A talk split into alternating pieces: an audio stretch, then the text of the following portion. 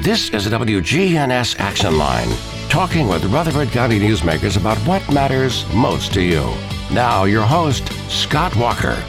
Thank you for joining us this morning. It is 8:16 right now, and we are broadcasting out of the Middle Tennessee Electric Studios. Middle Tennessee Electric has been serving our community since 1936. Learn more at MTE.com. Again, that time, 8:17.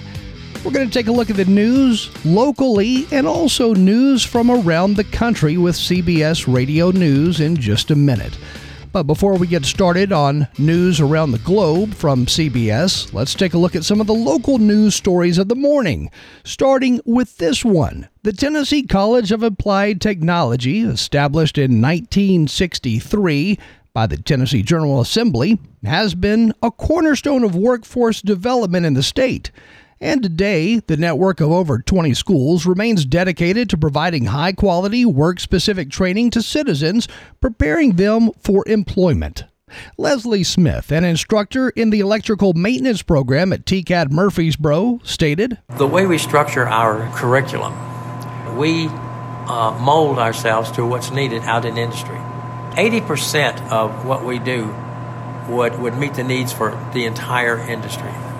When I started here 30 years ago, as a student and as an instructor, you literally had to, I brought parts from work in here and built training program trainers. Where we're at now, we're driving a Cadillac. Let me tell you, I mean, I'd have killed for a third of what they had right now, not only to teach, but to have learned. So, number one, be here because you want to. Want to learn and not just get a grade. And I'll get you a job for $30 an hour." Now, the Murfreesboro campus continues to help individuals find their feet, if you would. And sometimes finding the ground comes long after high school. Returning students usually come in with a renewed enthusiasm. And again, that was Leslie Smith, an instructor in the electrical maintenance program at TCAD Murfreesboro, and he told us that, you know, education, it's more than just passing a test. Our goal is to take all the students, whether one's fresh out of high school or some just getting back into some a new career field, is to get them to thinking about learning the material and not passing the test. Most recently, and just a few days before Christmas, TCAD celebrated its fall commencement with over 150 graduates in programs that prepared students for new careers in cosmetology, HVAC installation and maintenance, and computer-aided design, known as CAD. The biggest thing, words of wisdom, that I would give the community, you know, would be come and visit a TCAD. The jobs of yesterday have changed tremendously, and it doesn't look what it used to look like 20 years ago. Technical education is the backbone of our society. That was Patrick Wade, president of TCAT in Murfreesboro and in Smyrna. On December the 19th, the Murfreesboro TCAT campus commemorated the graduation of their very first emergency medical technology students. And as the new year is ushered in, the second group of students to participate in that brand new EMT program will begin coursework, which starts next week. The EMT course takes 4 months to complete. With a commitment to economic and community development, accessibility, and building strong relationships with industry leaders, the Tennessee Colleges of Applied Technology continue to be a premier supplier of the highly skilled workforce in areas of need throughout the state. You know, whenever there's a need, whenever industries are having a hard time finding that qualified person, then we want to make sure we're standing ready for that.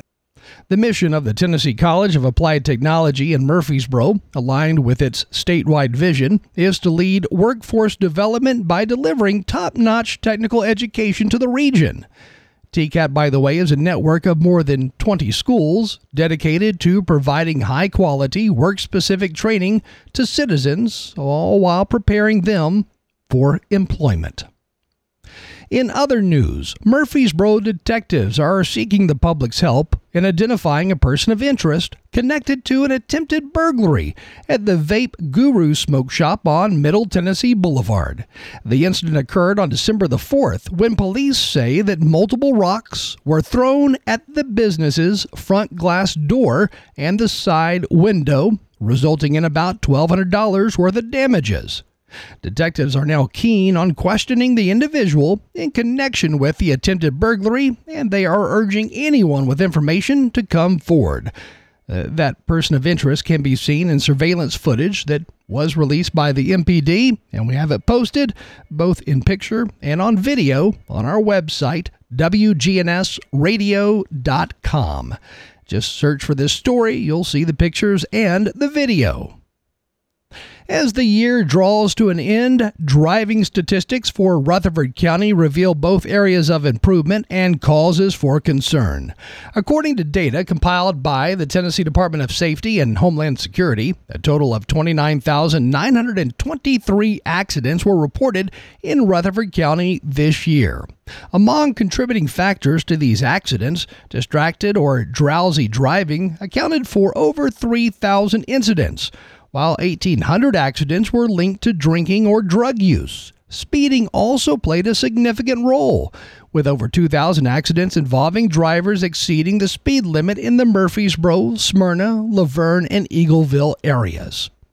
Tennessee appears to be ending the year with a 1.5% increase in fatal accidents, with 1,316 reported as of December 28th yesterday. Comparatively, December 28th of last year recorded 1,297 fatal accidents, while the same, or rather that is with that same date of December 28th, but yet going back several years prior in 2021, that year ended with 1,319 traffic fatalities. Now, unfortunately, Rutherford County has experienced no change in the number of fatal accidents when comparing 2022 and 2023. Both this year and last year recorded 38 fatalities year to date, while 2021 year-over-year numbers were 9 less at 29. Broken down, there was a 31% increase or jump in fatalities when comparing 2021 with 2022. The number of pedestrian fatalities in Rutherford County has shown some variation. This year, for example, there were 2 fewer pedestrian fatalities compared to the same period last year and 1 less than the year-to-date numbers recorded in 2021. The state's documentation reports 3 pedestrian fatalities in 2021 in Rutherford County, and in 2022, there were 4. This year, there have been 2. Distracted driving-related accidents resulted in 5 fatalities this year in Rutherford County, marking an increase from 2 last year and none in 2021. South of Murfreesboro in Bedford County, the statistics are more alarming, with 16 traffic fatalities representing a 100% jump from the previous year. The comparison between 2021 and 2022 in Bedford County shows a similar 100% increase, and when comparing 21 to 2023, there has been a staggering 200% uptick in fatalities in Bedford County. Now, as the year concludes, these driving statistics underscore the need for continued efforts in promoting road safety and awareness, with a focus on addressing the specific challenges contributing to accidents in Rutherford County and its neighboring areas. Authorities and communities alike are encouraged to work, as a collaborative effort, all to implement measures that enhance road safety and reduce the risk of accidents in the upcoming year of 2024. New data released by the Department of Labor and Workforce Development reveals encouraging news for Tennessee as the unemployment rates decreased in the majority of the state's counties in November. Out of Tennessee's 95 counties, 89 recorded lower rates for the month, indicating positive trends in the job market.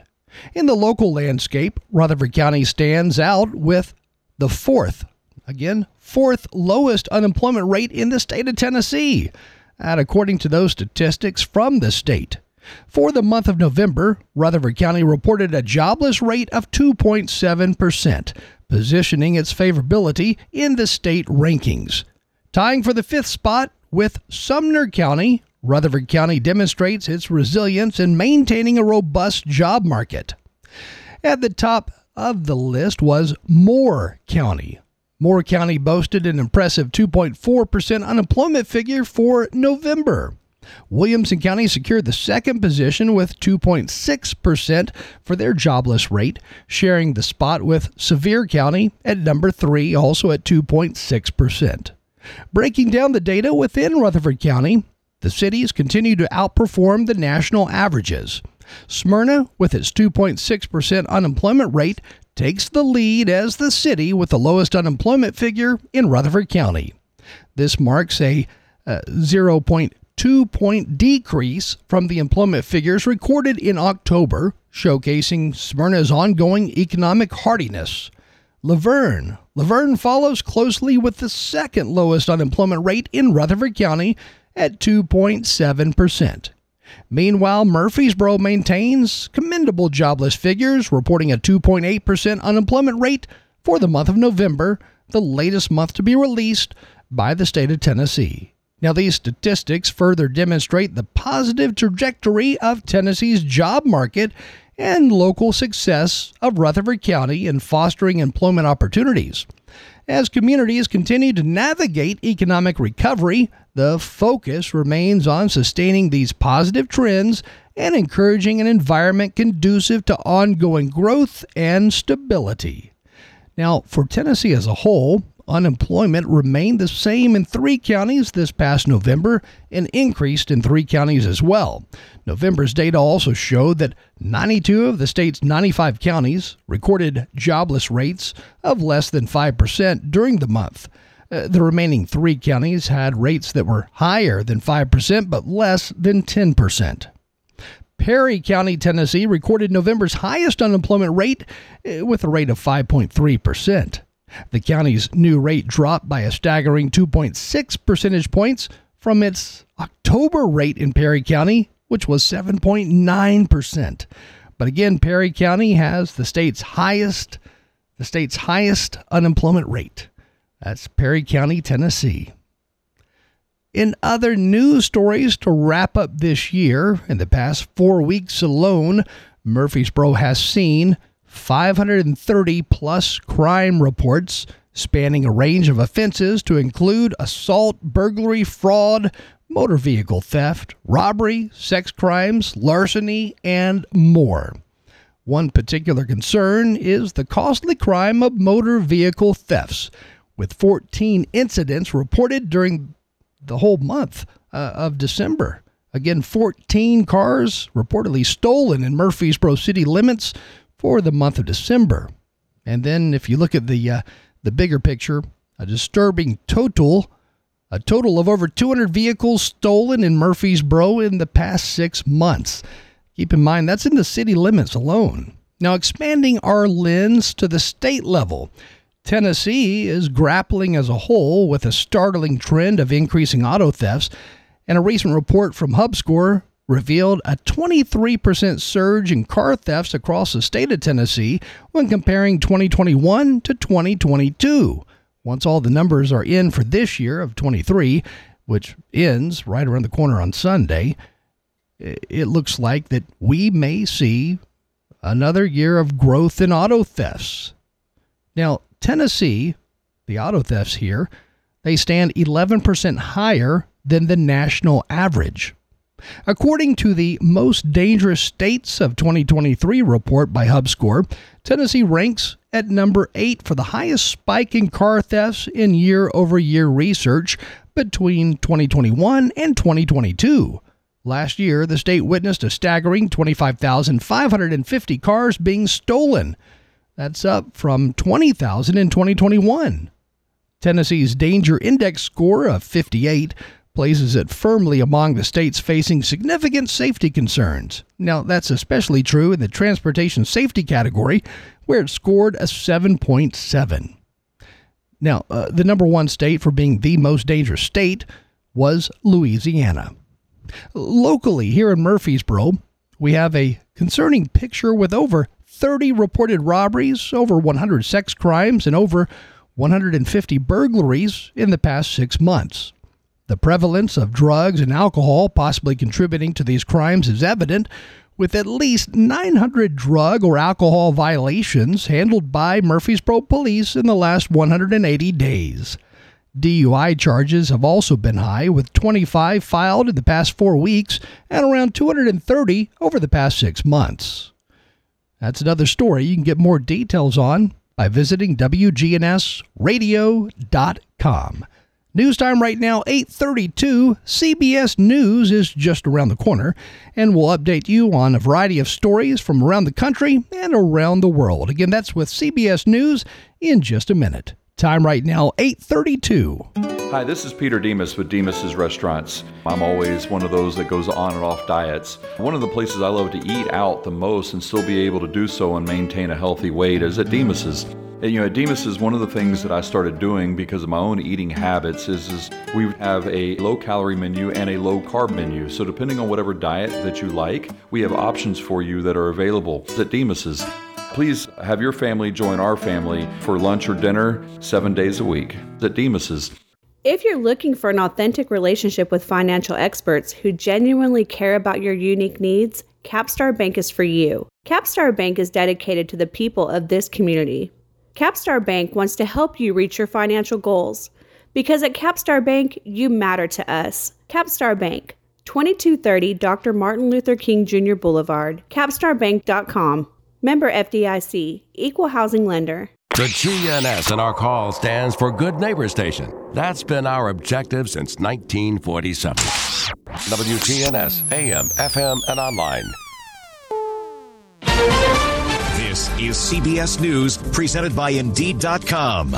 I'm Wendy Gillette. The death toll keeps rising after Russia launched the biggest air attack against Ukraine since the war started almost 2 years ago. It has now reached 20. Russia launched almost 160 missiles and drones at Ukrainian targets. But as CBS News correspondent Kemi McCormick reports, the assault is far from isolated.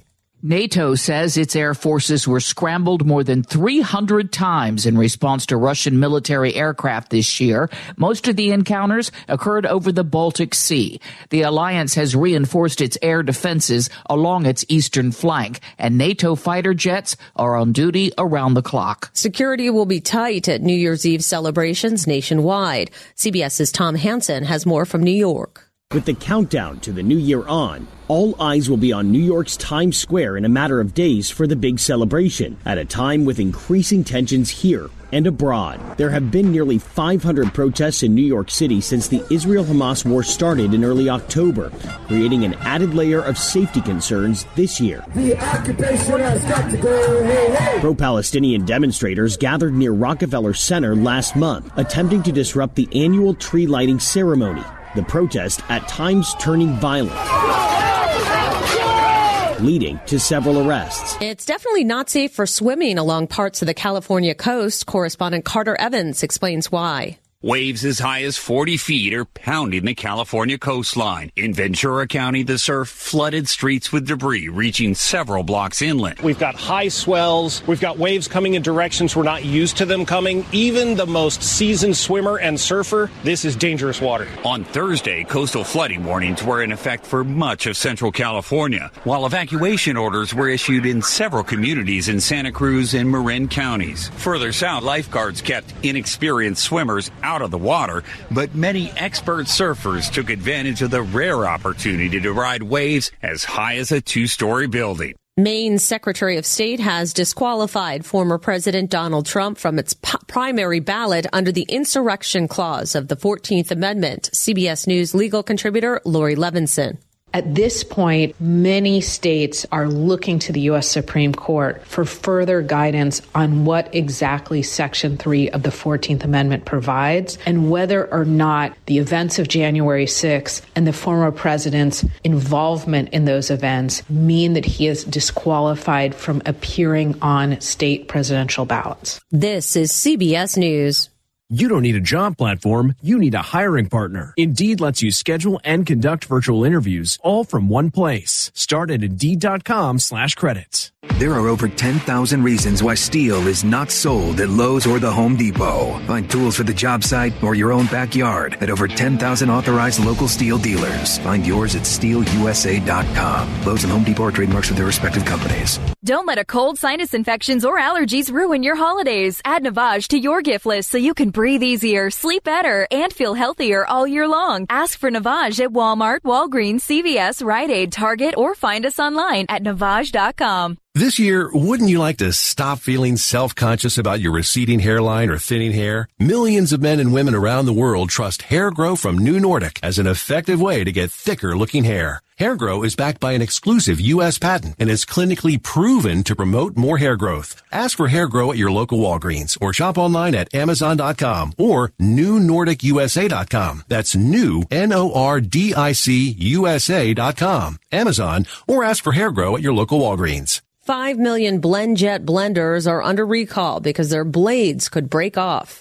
This is the new BlendJet 2 portable blender. It packs big blender power on the go. BlendJet has also received reports that the blenders are overheating or catching fire. The Consumer Product Safety Commission says the California-based company has heard of 329 incidents in which the blender's blades broke off while the product was in use, along with 17 reports of overheating or fires that have resulted in property damage claims and 49 reports of minor burn injuries. The company says it's changed the product's electrical wiring and is using thicker blades. Consumer Reports says it's been raising safety concerns about the Chinese-made blenders since August. Christopher Cruz, CBS News. Warmer weather may be pleasant this time of the year, but it's not so hot for the country's lakes. In Minnesota, ice houses that were set up are getting torn down.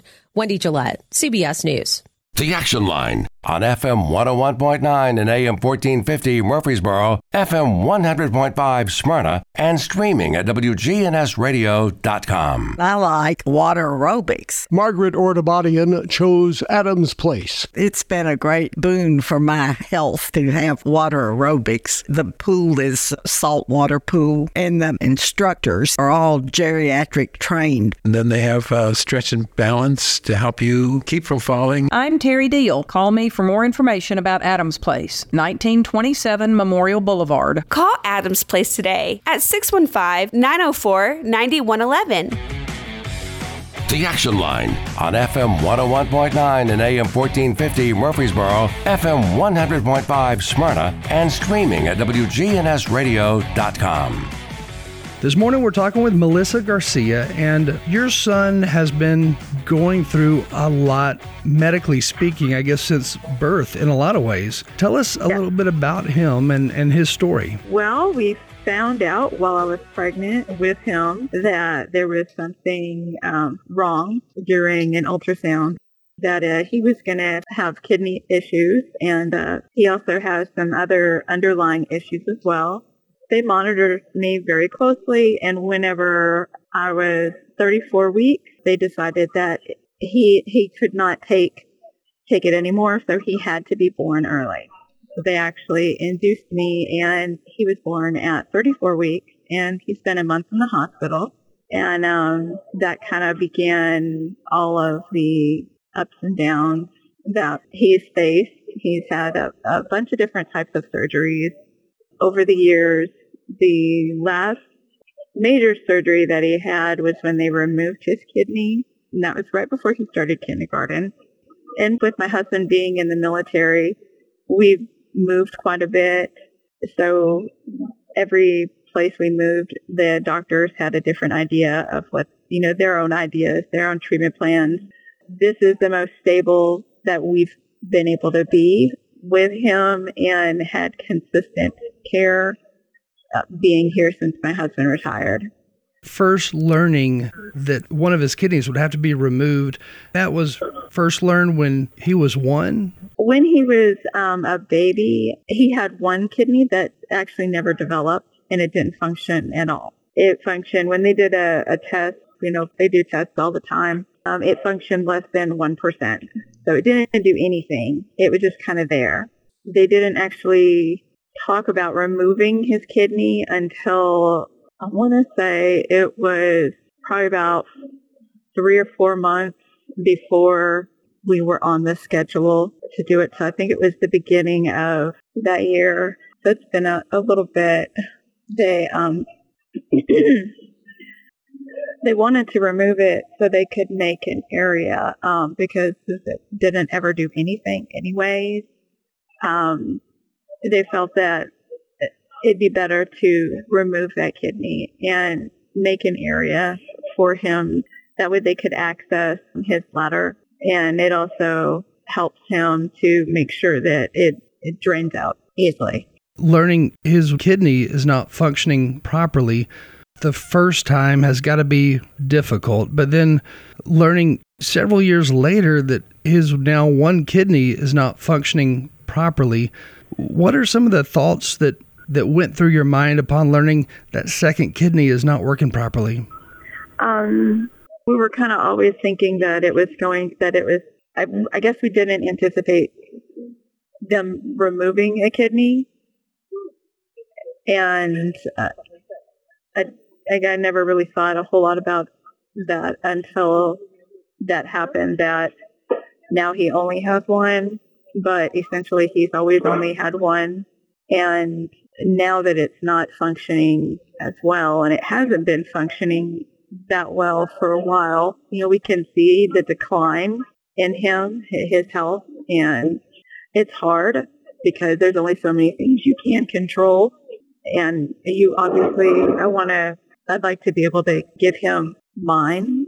I tried to make sure that I try to stay healthy so I could potentially give him mine. But whenever I found out that our blood types were different, that kind of knocked me out. I can't be his donor. And it's just scary, the unknown of what's going to happen, what can happen, and how wrong things can go if he doesn't take his medication after he has transplant. If he doesn't take it exactly as it's prescribed, twice a day, in the morning and at night, it could mean that his body will reject that new kidney. And then he has no kidney. There's nothing. So that's really scary, the thought of that. It's heartbreaking. I hate that when he goes to the hospital, the pain that he's in, knowing that I can't do anything for him but just be there with him. It's very difficult.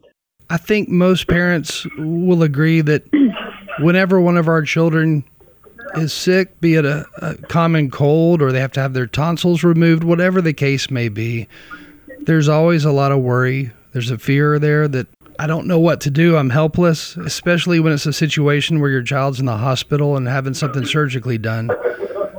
And you mentioned in one of your posts on social media that this has been a roller coaster for you, your husband, and probably for Noah as well. But what kind of plea would you give to those listening to ask for help and possibly donating their kidney? I would just want people to, if it's something that you feel led to do, just get tested, to share the information, because just if you aren't comfortable yourself with doing it, doesn't necessarily mean that the person that might see it, they might want to try to help him. That's what I would like, is just to see if we can't find someone who would hopefully be a match and kind of help him have a better, not a better life, but it's just very difficult watching somebody young who's your child decline. So it would just to have people share the information, and if they feel led to just see if they could possibly be a donor for him or even for somebody else. Because he's not the only one. There's a lot of other people. And your son, he's a good kid. Talk a little bit about some of his passions and things that he enjoys. When he was little, he always wanted to play football or be really active and do everything that all boys do. But he's always had limitations because of his kidneys. He couldn't do any contact sports. No soccer, no football, none of those type of things that all your typical boys get to do. So that's always been hard for him to watch on the sideline as all the other children get to do those things, and he hasn't been able to do them. He did get to play baseball, and that was nice, seeing him happy and enjoying that, but it got to the point where it was really hard and trying on him. Just like, you know, physically it was exhausting, so, you know, he had to stop, but he enjoys, you know, cutting the grass. He's trying to, you know, earn extra money. He wants to start a little business. He loves his dog. We have miniature Dachshunds, and he loves them. He just loves spending time with them and being outside and being around friends and family, keeping up with sports. He can't play, but he likes to keep up with them. I was reading on the Vanderbilt Medical Center website where it talks about those who do donate a kidney, they can continue to live a totally normal life just as if they had two functioning kidneys. And that's the positive thing about those who do donate a kidney.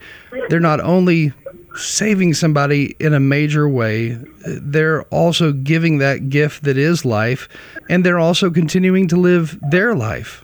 What have doctors told you about not only finding a donor, but what that looks like for the person who donates, and then what that looks like for your son, and a timeline once somebody is a match? For the donor, they said that it's a little bit harder because their body has to obviously adjust after a surgery, but, you know, your kidney, you can live with one kidney that is functioning. And it's overwhelming talking about it sometimes, because I feel like it's not going to be me. It's just watching. I'm not actually the one going to be doing it. So it's a very surreal experience being on the sidelines with him and not being able to be the one to do it. But for him, the transplant doctor said, you know, he'll have more energy. Hopefully he'll get 15 to 20 years. Oh. So does that mean he'd have to have a second kidney in the future? Potentially. It's just because of other health issues that he has. But I'm hopeful that it will be longer, that we won't have to do this again. It's harder every time. If you do it again, the likelihood of finding a match is harder because of the antibodies that we have in our bodies naturally, that then he would have a transplant and then he would have extra antibodies. So it was a lot of information to take in, but because of that, it would make it harder the second time to find a match. You know, every time you do a transplant, you have these antibodies that you're taking on from other people that can actually cause you to, like an allergy, so your body could react to them, and then you build up that in your body. So it just makes it more difficult. And we've had some really great friends volunteer, and they've sent in their information, and they did the blood work, and, you know, it's just amazing to know that people care. You know, just having somebody do that is amazing. I can't imagine going through this in general, but to go through this right at Christmas time has got to make it tougher. But maybe at the same time, that's going to drive more people to say, I want to test to see if I could donate to Noah. For those who do test to donate, how long of a process is it? Or did they tell you at Vanderbilt as far as when somebody submits the information saying, I want to donate, and then they do the blood work, how soon after can they either donate or they learn they don't match? They submit their information, and then they send them a packet in the mail, and then they have to go get the lab work. After the lab work, then they contact them and they'll let them know if they're a match, possibly, like kind of what level they match at, if they match potentially. But then after that, there's still more work to be done because you initially show that you could be a match. The person is going to get, as the doctor said, the best physical they have ever had their entire life. The donor, it has to be safe for them to donate.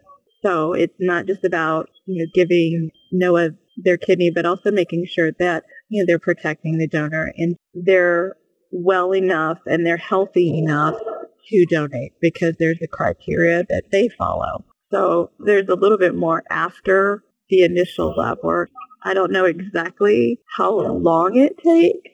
I did ask how many kids were on the transplant list at Vanderbilt. They said there weren't a whole lot, 5.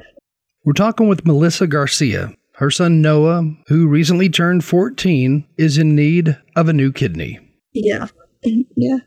For anyone out there listening who is a parent, I guess the biggest thing that they should do if they're hearing this is just to kind of pause and think, if this were my child, I would want somebody out there listening to donate a kidney. And I know it's a huge request to ask anybody out there to donate a kidney, especially to somebody you don't know. But you have to think, if this were my child, I would want somebody to help them if I wasn't a match. That's true. It's a journey that nobody really completely understands. They don't know all of the different nuances of what's gone on with him. You just look and see him, and you're like, okay, here's it.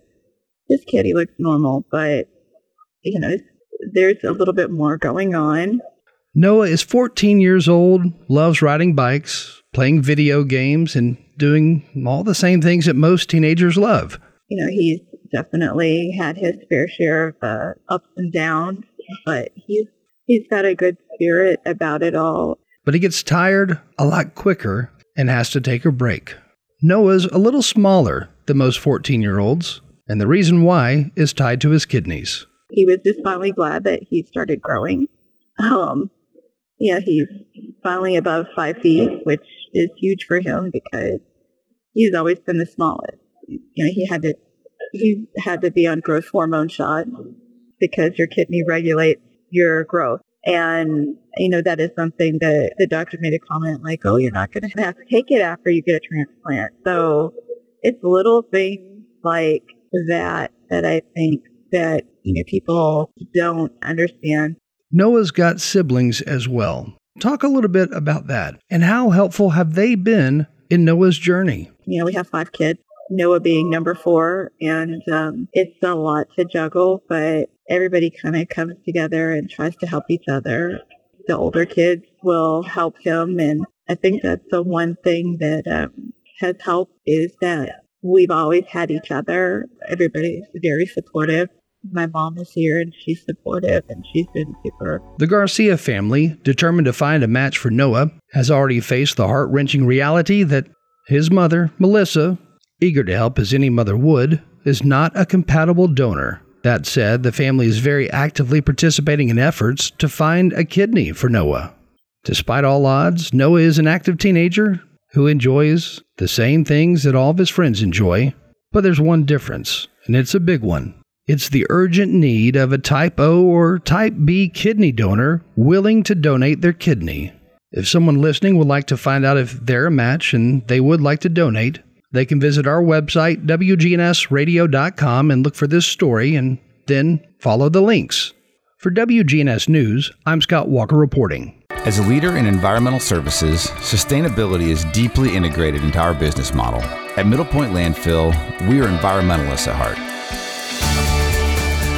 We use a cutting-edge technology in combination with our deep experience in recycling and waste services to protect our environment and our neighbors. That's our job, and that's our promise. This is Mike Klassen with Middlepoint Landfill. We invite you to learn more about us at MiddlepointLandfill.com. For public services, we are sustainability in action.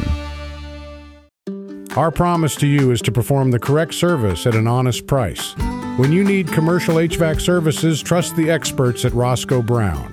Our technicians have the skills, knowledge, and tools to fix most commercial HVAC problems on the spot. When your Roscoe Brown technician arrives, they'll explain all your options way before starting repairs. That way you can make an informed decision before work begins. At Roscoe Brown, we're not happy until you're happy. Roscoe Brown. RoscoeBrown.com.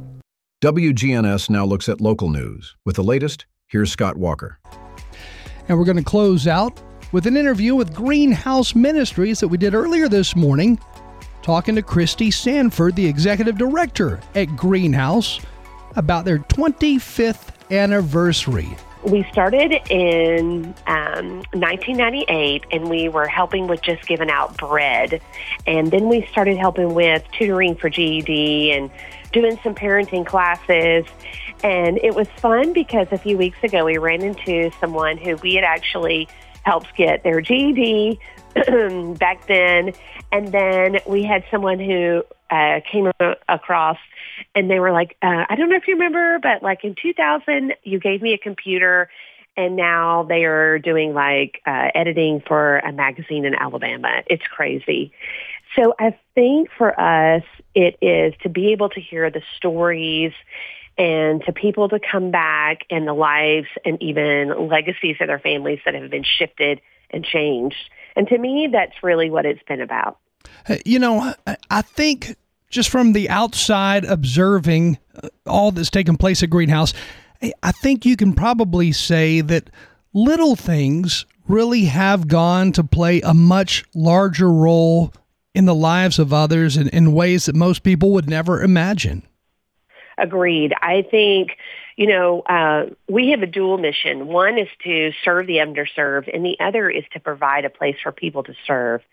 So I think for me, just as an observer, not even thinking about the daily working, but just observing, we see as many amazing stories from our volunteers as we do from the people that we serve. And that, to me, is the heart of who Greenhouse is and will continue to be. It's about really being a part of this community to offer places where people can come in and just, you know, I know we've had somebody say recently, I knew if I could just get to Greenhouse and get a cup of coffee, I could just sit and breathe and visit with someone. You know, we've had somebody that said, if I could just get to Greenhouse and get these clothes, maybe of someone who passed away, out of my house and know that they're going somewhere. So just to have all of that aspect, it really is amazing. And it's like you said, it's the little things and those little stories to me that have just compounded over the 25 years. And this morning we are talking with Christy Sanford, the Executive Director of Greenhouse Ministries here in Murfreesboro, celebrating their 25th anniversary.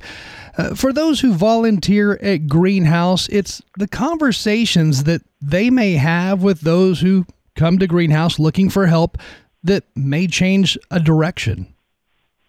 Yes, I think, you know, you never know what even just giving someone 15, 20 minutes of time just to listen to them.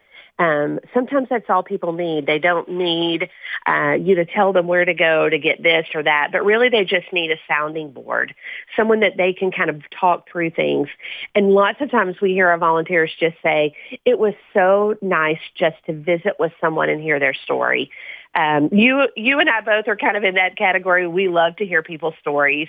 I'm very curious about people, why they are in the situations they are or why they've chosen certain paths or careers. And for me, I think that's really what hits the heart for me is to hear those volunteers talk about somebody they had a conversation with and just see even maybe their countenance change. You know, just listening to somebody who may be on hard times is in a lot of ways kind of like what you do when you go to a counselor of some sort.